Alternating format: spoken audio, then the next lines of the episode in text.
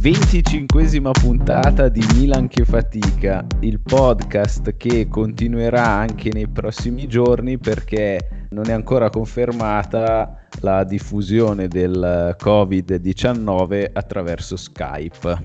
Questo lo dici tu, metti che sputacchi mentre parli. No, infatti io sto parlando con la mascherina e ho messo un profilattico attorno al microfono in modo che comunque se io fossi infetto tu saresti comunque protetto. Non ho ancora trovato nessuna protezione per le cuffie, quindi eh. stai attento anche tu, se devi tossire fallo nel gomito. Ok, pensavo stessi facendo la profilassi, che c'è la profilassi. Questo è molto bello. In questa puntata parleremo di due partite. In questa settimana non siamo riusciti a sentirci prima, anche perché ho giocato finalmente con la famosa partita di calcetto che non è andata come speravo. Però eh, abbiamo perso 7 a 5 contro i nostri clienti, facendoci rimontare da un risultato di 4 a 1.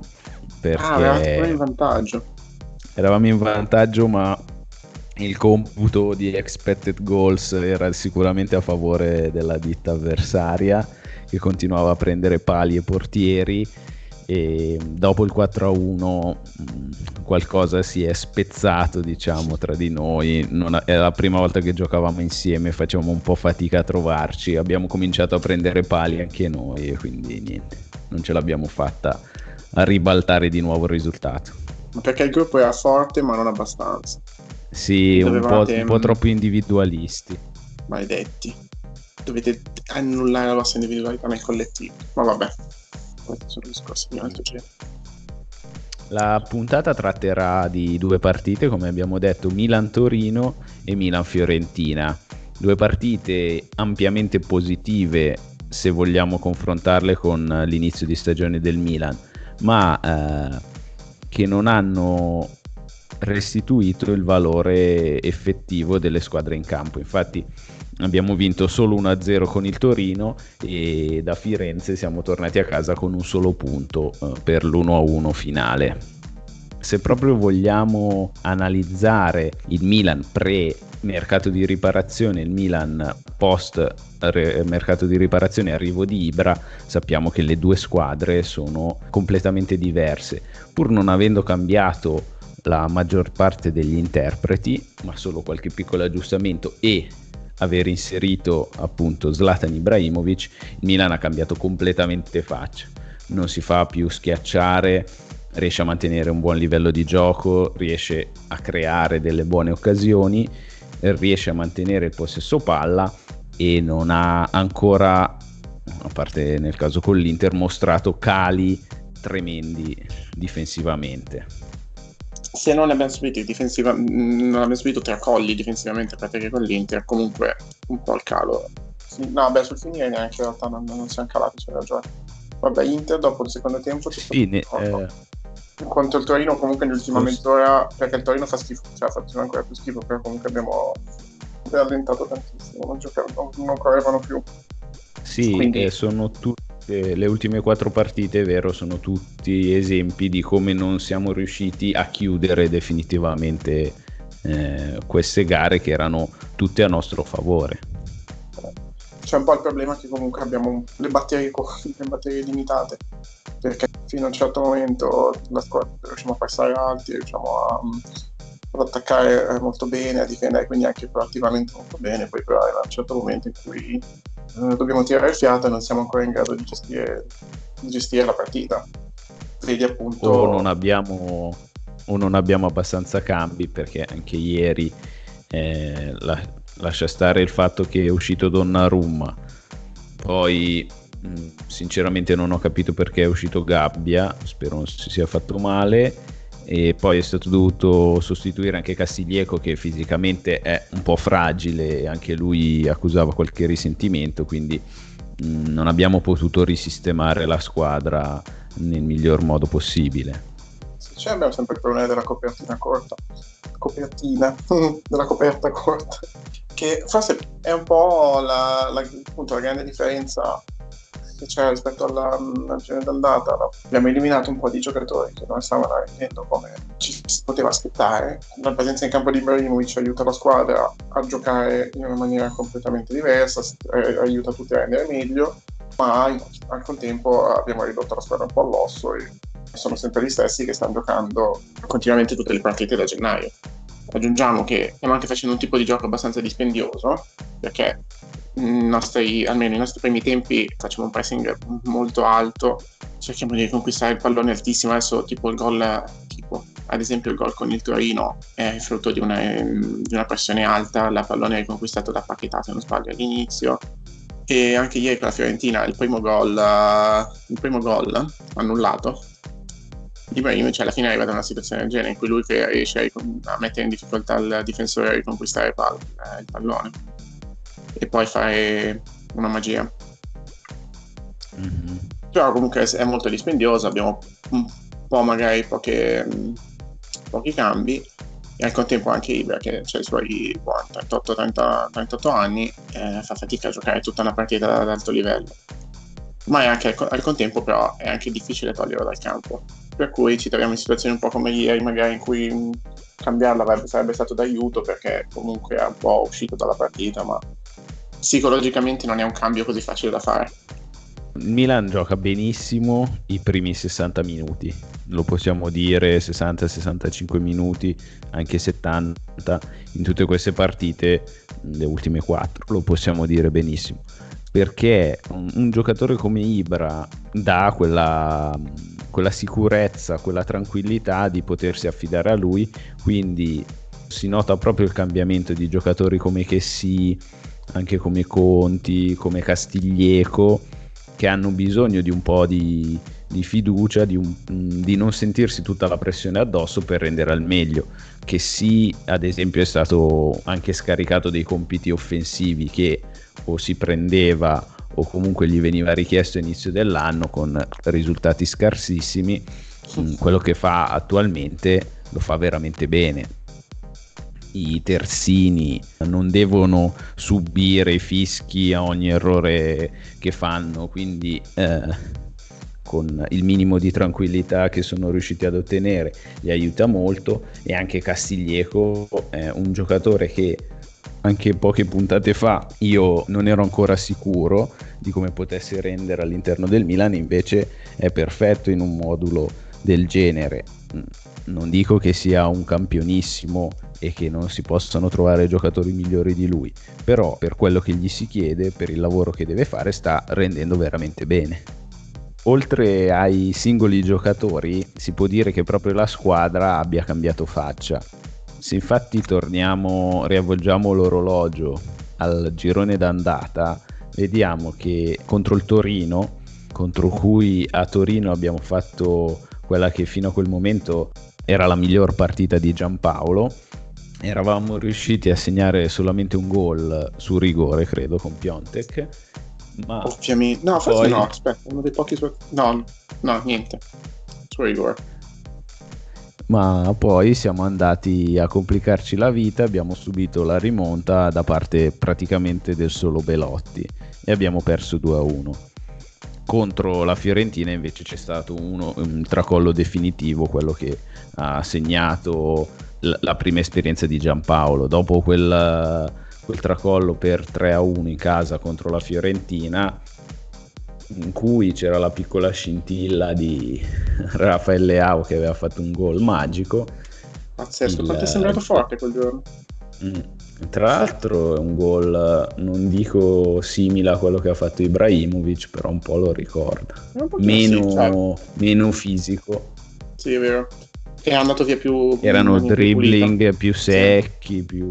però ha saltato comunque tre uomini e appunto quel tracollo ha segnato la, l'esperienza di Giampaolo in rosso-nero che poi è stato esonerato dopo una giornata. Dopo la vittoria col Genoa. La prossima quindi col Genoa. Oh. In questo Mentre caso... Pioli verrà esonerato dopo la vittoria con il Genoa. No, sto scherzando, non è vero, non bisogna esonerare Pioli. Ah, in questo caso, se all'andata da Torino e Fiorentina avevamo raccolto zero punti, al ritorno ne abbiamo raccolti 4 e ci stanno anche stretti questi 4 punti. Sì, da questo punto di vista comunque eh, in effetti è, una... è bello vedere come sono, siano cambiate le nostre aspettative perché comunque noi ci aspettavamo 6 punti da queste due partite e giocare fuori casa Firenze comunque non è mai così scontato una vittoria ma siamo, la squadra ci sta, è riuscita a svoltare a tal punto che ormai ci aspettiamo i tre punti quasi contro chiunque ed è positivo da pensare rispetto all'andata in cui non eravamo sicuri di ottenerli nemmeno contro le ultime della classe. Sì, poi e... Ehm, anche per come si evolvono le partite, non è che dici arriviamo alla Fiorentina, ci aspettiamo i tre punti, poi la partita si evolve in una particolare maniera. No, abbiamo giocato bene eh, tutta la partita fino al, a quando siamo ri- rimasti in superiorità numerica che coincideva appunto con il minuto circa 70 e dopo siamo calati notevolmente. Mm, in quel momento abbiamo cercato di contenere gli attacchi fiorentini e ci siamo riusciti anche mm, discretamente fino al, al, rigore che poi Begovic ha anche quasi parato e all'ultimo assalto finale in cui abbiamo rischiato un po'. Sì, comunque sta diventando un po' una no, una ricorrenza, un'abitudine, una brutta abitudine, che quando siamo in superiorità numerica le cose iniziano ad andare, si fanno più difficili. Mm. Se ci Omar, Omar che seguiva con me la partita, un ragazzino di 8-9 anni, dice che secondo lui eh, i giocatori della Fiorentina si sentivano un po' costretti, non trovavano gli spazi, invece in 10 erano più larghi e quindi eh, riuscivano ad attaccare molto meglio. Cazzo quanto è saggio, invitalo la prossima volta. Tra l'altro proprio... che carino, mi teneva la mano durante il rigore perché diceva se ci credi eh, lo pariamo. e mi sa che non ci ho creduto abbastanza. Dai, quindi è colpa tua. Eh, un po' sì. Comunque sì, cioè, più che un problema di, della Fiorentina che non ha spazio, dico che, cioè, penso che sia più un problema nostro che quando ci sentiamo troppo sicuri è la fine. Mm, sì, poi come dicevamo siamo calati un po' fisicamente e ci siamo chiusi fin troppo. Fa un po' girare le balle che smettiamo di giocare in questo modo che per quanto la partita avremmo dovuto gestirla meglio e avremmo dovuto chiuderla finché avevamo gas e non avremmo dovuto smettere di giocare completamente dopo la superiorità numerica comunque l'abbiamo pareggiata per rigore all'85esimo un po' un rigore mm-hmm. tra l'altro e il rigore discutibile dico discutibile per non sì, dire facciamo... che è completamente inventato facciamo? Sì, facciamo un po' il discorso prima di affrontare quello che secondo me in questa partita è stato molto caratterizzante, cioè gli errori dell'arbitro calvarese, o almeno l'arbitraggio dell'arbitro calvarese. Facciamo un attimo il punto della situazione. In questa partita, appunto, abbiamo detto per i primi 60 minuti siamo stati in pieno controllo e abbiamo avuto uh, almeno un paio di occasioni, una di testa con Rebic e una un gol annullato a Ibrahimovic eh, per via del nuovo regolamento in cui eh, Ibra dopo aver ricevuto palla appena fuori dall'area ha saltato tre giocatori e poi ha aspettato l'uscita del portiere per batterlo infilandolo nell'angolino a sinistra del portiere. E il gol è poi arrivato da un'azione un po' più semplice, non ho capito. Vai, vai, vai, eh? finisci. Io stavo dicendo il Calvarese è bastardo. Comunque è andato a vedere una cosa successa 5 minuti prima. Perché comunque, cioè, non è che te lo ti vai a immaginare, cioè, cioè controlliamolo per sicurezza. No, e... è proprio detto adesso me lo segno e vado a rivedere. Il gol invece. Il gol vai, invece è arrivato dal solito Ante Rebic che timbra il suo sesto cartellino in sei partite in cui si è fatto trovare pronto su una palla vagante all'interno dell'area e abbia fatto Dragoschi.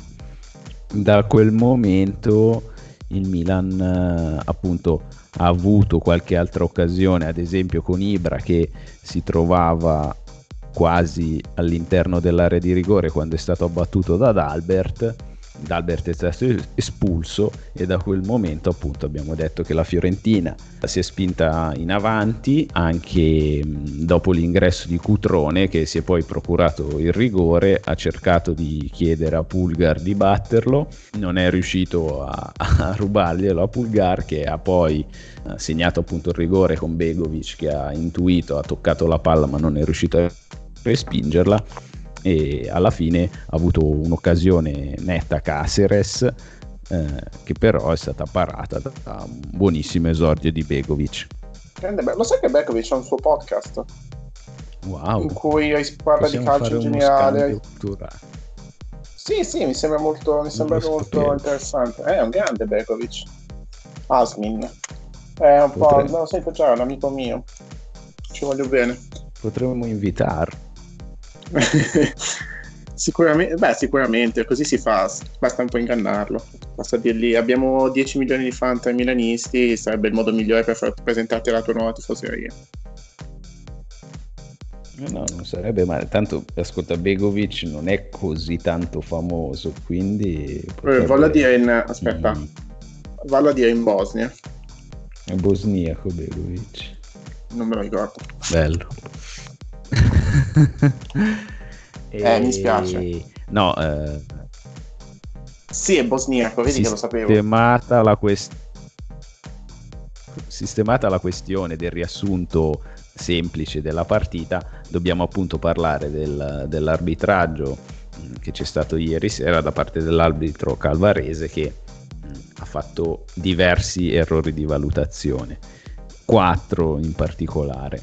Eh, al dodicesimo 4 in particolare, sì, al dodicesimo minuto Bennasser colpisce Caceres, eh, l'arbitro dà il vantaggio e poi estrae il cartellino giallo per Bennasser, intervento mm, non particolarmente duro, però Bennasser è primo in classifica per i cartellini, Calvarese immagino l'abbia aiutare. aiutato a mantenere il primo posto, esatto, e ammonisce Bennasser. Fatto bene comunque, eh, perché eh, se, se, se, se, tu gli insegni, sub, cioè tu gli dai già la prima fallo che fa, lui capisce che non deve più farli, quindi è giusto così. Mm. Mi sembra sì, ragionevole. Nasser poi si è, si è, si è trattenuto dal, dall'ammazzare altri giocatori della Fiorentina. È, è, una misura preventiva. 35 minuto. 35 minuto circa, eh, abbiamo detto Ibra riceve palla, una palla che arriva quasi sfiorata da, da Albert che col piede cerca di, di stopparla, di, di, respingerla via. La palla tocca, sembrerebbe, sia il petto sia il braccio di Ibrahimovic, che poi la mette giù non aiutandosi con le mani. Salta ad Albert, salta un altro difensore di forza, entra in area, attira appunto il portiere, lo batte. È un gol fantastico, uno dei più bei gol eh, segnati quest'anno dal Milan. Mm. Un bellissimo gol di Ibrahimovic che di gol belli ne ha fatti anche a inizio carriera, uno non dico simile, però che può ricordare quello con l'Ajax. Calvarese però viene richiamato al VAR, ci mette quei 5 secondi per dire sì, ha toccato il pallone con il braccio per via della regola dell'immediatezza visto che il tocco col braccio, anche se attaccato al corpo, anche se deviato da, Albert, è arrivato appena prima del gol, quindi non consideriamo tutti i dribbling che ha fatto Ibrahimovic, Infatti. il gol va annullato. Ok. E se non consideriamo neanche il fatto che è stato tipo in contrasto mentre ha toccato il pallone, perché stava saltando insieme a, Dal, che ad Albert, che è esattamente D'Albert. davanti a lui. No, D'Albert era davanti, aveva un altro difensore dietro. Eh, eh, nel senso, non puoi. E tra l'altro il braccio era, vabbè, non poteva staccarsi, ma vabbè.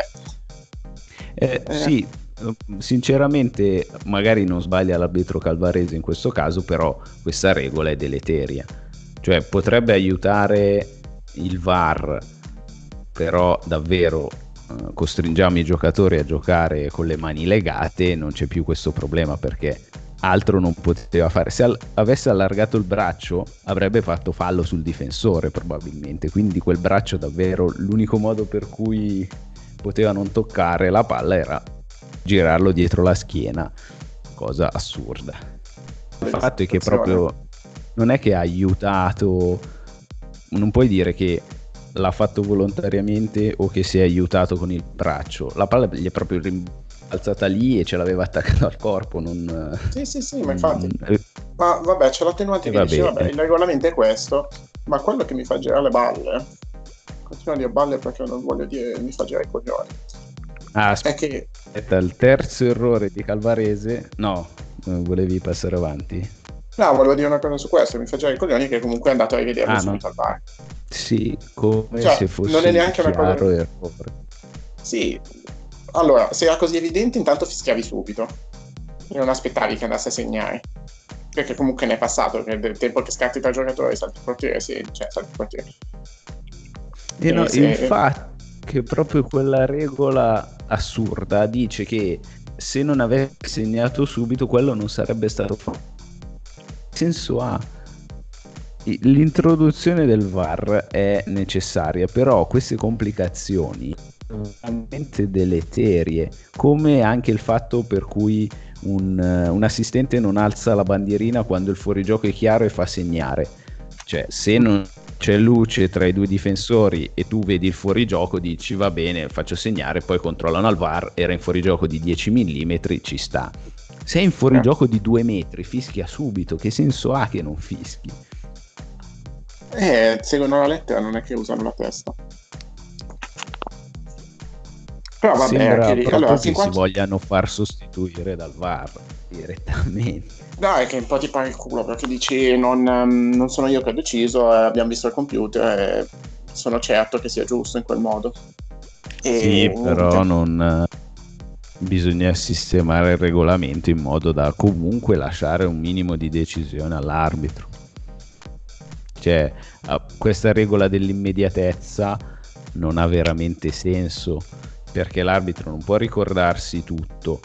L'arbitro deve fischiare se è fallo, non fischiare se non è fallo. Cioè è fatta apposta, apposta per eh, andarla a rivedere il VAR, questa regola. Sì. E infatti, vabbè, poi nascono i problemi così. Ed è quello che poi mi fa ancora girare per i coglioni è perché cazzo non te lo vai nemmeno a rivedere il rigore che, anche visto in diretta, non mi sembra minimamente cioè non mi sembra così chiaro.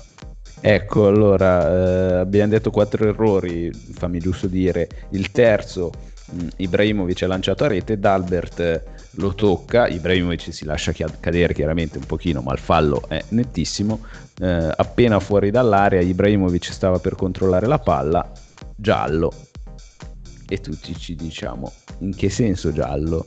Cioè, hai visto il fallo, l'hai fischiato, è chiaro, era solo davanti al portiere, quello è da rosso. Il VAR lo richiamerà e lui darà il rosso ad Albert. Però anche questa occasione veramente inspiegabile.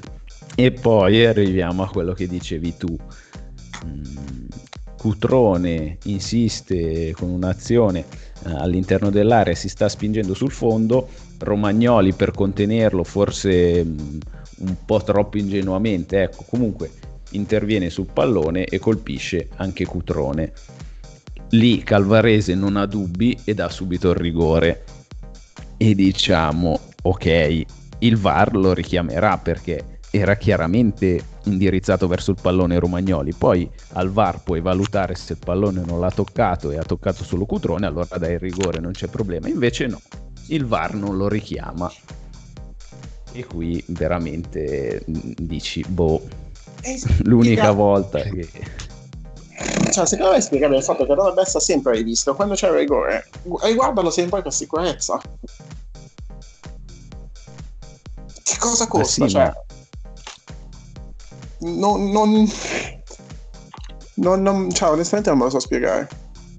E ovviamente non vuoi pensare a malafede, questo... perché l'unica cosa che ti vai a pensare perché non è l'unica situazione in cui succede che tipo ogni tanto l'arbitro non se lo vai, non se li vai a guardare. Poi... No, vabbè, ma la fede no, semplicemente Calvarese no, semplicemente... in una serata no. E... Sì, ho capito. Cioè, non è che... ho capito. Tra l'altro, Calvarese al VAR in Milan Juventus, mi sembra di aver sentito.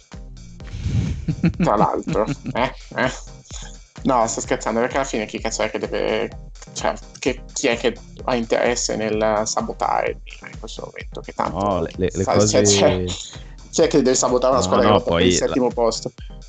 Però la... mm, Ma poi è un po' così. L'unica spiegazione... Ah, eh, sbagli tanto, sbagli nei, no, scusa, sbagli tanto, sbagli nei confronti della squadra che ha le occasioni. Mm, Cioè, non, non ci vedo una malafede da parte dell'arbitro, però è indubbio che abbia sbagliato e che abbia sbagliato nei- in favore della Fiorentina. Sì, boh, l'unica altra cosa dici, vabbè, dai, un po' di peso politico il fatto che si siano lamentati così tanto la settimana scorsa il presidente della Fiorentina con gli arbitri, magari un po' di pressione gliel'ha messa addosso.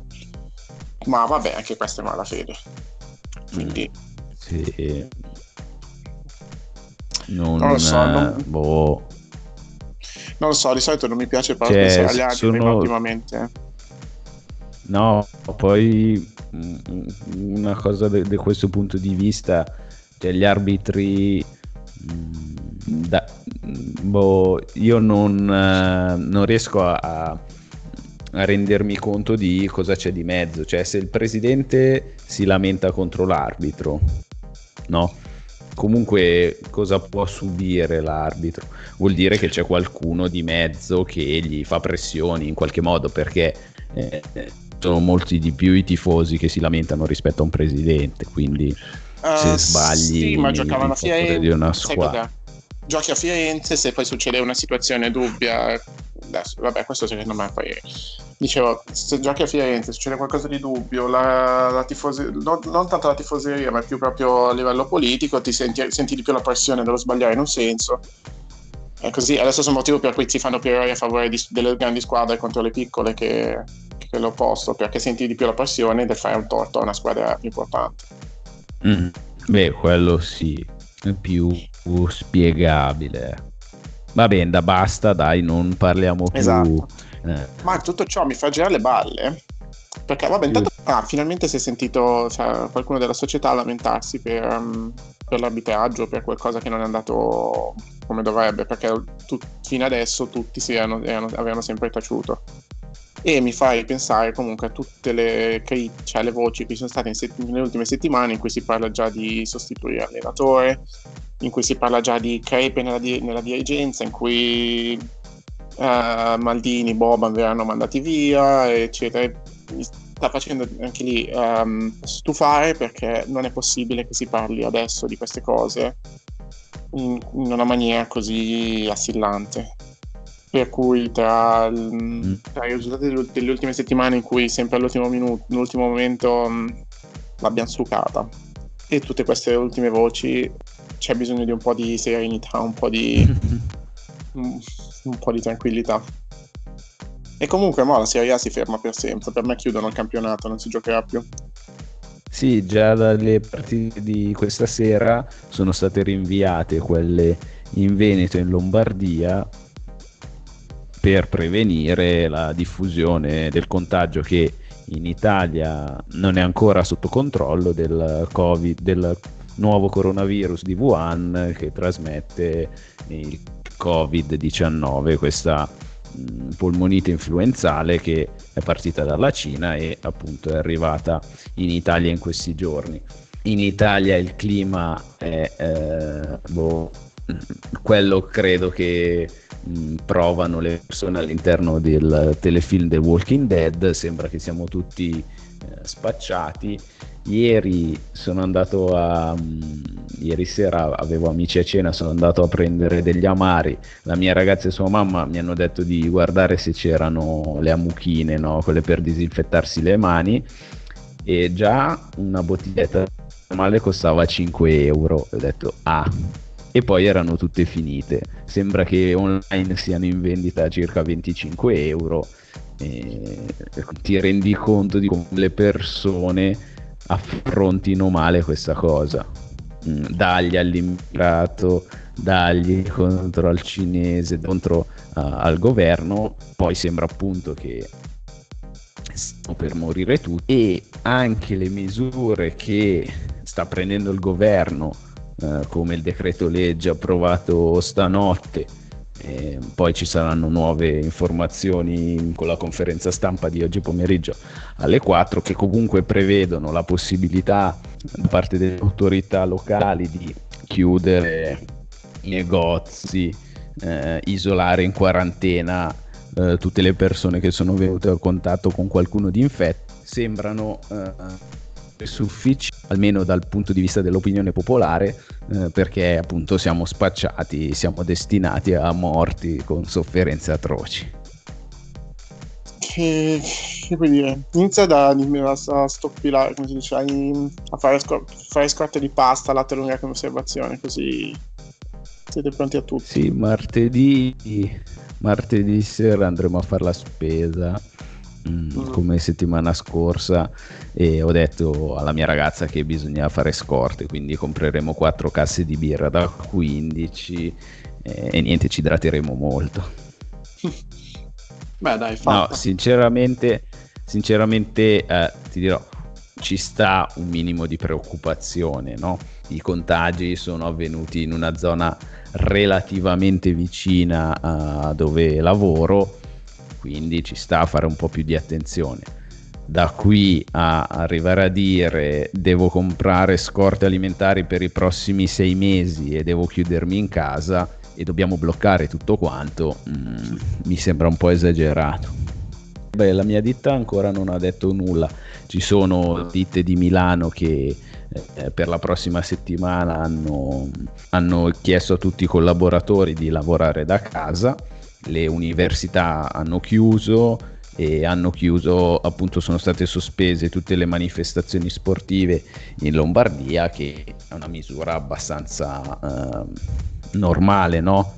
Eh, è stupido rischiare quando ancora non, non, si è sicuri di chi è stato contagiato di riunire 70.000 persone in un posto solo, questo sì, però arrivare a bloccare completamente una regione di 5 milioni di abitanti perché eh, ci sono 40 persone che hanno preso questa influenza che è un po' più mm, infettiva e un po' più grave del normale mi sembra qualcosa da psicosi.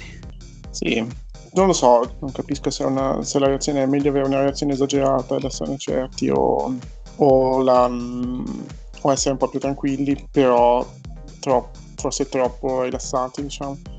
Però vabbè. No, beh, cioè, ma cosa ci puoi fare? Troppo... Il clima cioè... è, è, drammatico comunque. Sì, ma ascolta, se vedi una persona che, che, sta male, che tossisce, che starnutisce, magari ci stai un po' più lontano, ti lavi le mani un po' più spesso e di più non è che puoi fare. Mm. Stare chiuso in casa per sempre eh, per un'influenza che al decorso di 15 giorni, quindi eh, una volta che si riesce a isolare il contagio nel giro di un mese o siamo tutti infetti, ok, eh, quello può essere un problema, ma non per la mortalità della malattia, ma per come si può bloccare una società, no? eh, se tutti sono infetti nello stesso momento da una, da una malattia così contagiosa, e quello potrebbe essere un problema. Se invece vengono isolati i casi, basta curarli, basta tenerli sotto, sotto, monitoraggio e appunto come stanno facendo adesso chiedere a tutti quelli che sono venuti in contatto con eh, questi casi mh, riscontrati effettivamente infetti di eh, fare i controlli anche loro. È per questo che in questi primi giorni i contagi sono aumentati tantissimo, perché sono stati controllati. Sì è tutta qua la differenza con il resto del mondo, immagino. Sì, beh, no. eh, beh, oddio, può essere che... No, quello che mi chiedo è, è davvero così tremenda questa influenza per cui eh, è indistinguibile da un'influenza normale. Io un mesetto fa sono stato male, ho avuto l'influenza per quattro giorni, cosa che non mi capitava mai, mm. però non... Eh, cioè, non avendo fatto nessun controllo generico, può essere che abbia avuto questa influenza. Non credo, eh, perché eh, no. non avevo polmonite. No, però, però comunque... Viene solo se, tipo, è come se si sviluppa in quel modo. Sì, però appunto non, può anche essere che siano state contagiate molte più persone e siano guarite normalmente. Sì, non so, è un, è un tema non, non, a cui in realtà non voglio prestare troppa attenzione onestamente perché mi, poi sono abbastanza paranoico e quindi non ci devo pensare troppo. Pensa che qua ci sono di, Vabbè, dai. milioni ah. di persone in una città. Quasi? Cosa? Ci sono 10 milioni di persone in una città, quindi è un disastro. Mm. No, la, la cosa... Um, la cosa positiva è che domani in treno in metropolitana, se non mi diranno di lavorare da casa, eh, incontrerò veramente pochissime persone. La cosa positiva, scusa, torno, torno alla base, è che ha esordito Gabbia e Rebic ha segnato ancora. Tutto qua. Sono piccoli momenti di gioia. Hashtag devastante. Pazzesco, bellissimo, molto, molto ben costruito. Originale. Sì, sì. Facciamo così, dai, che in ogni caso settimana prossima, anche se il Milan non dovesse giocare, noi ci sentiamo lo stesso. Ma a proposito, io settimana prossima sono in Norvegia, quindi... Quindi eh, facciamo così, anche se il Milan non dovesse giocare, non ci sentiremo lo stesso. Sì, posso mandarti un WhatsApp audio con uh, il commento a quello che è successo, che guarda il risultato, poi vabbè è difficile. Non so, non eh, so fatto bene, comunque vai a isolarti al nord. E al freddo poi che, che uccide tutto. Esatto.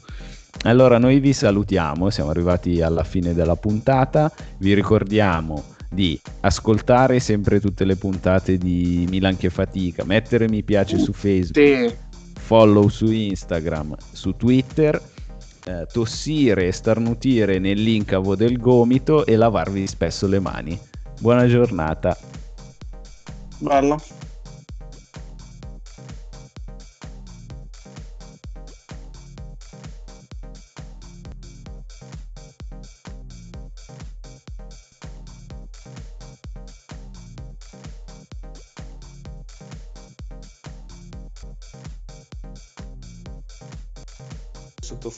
Utilizzato in questa puntata è EDM Detection Mode di Kevin MacLeod.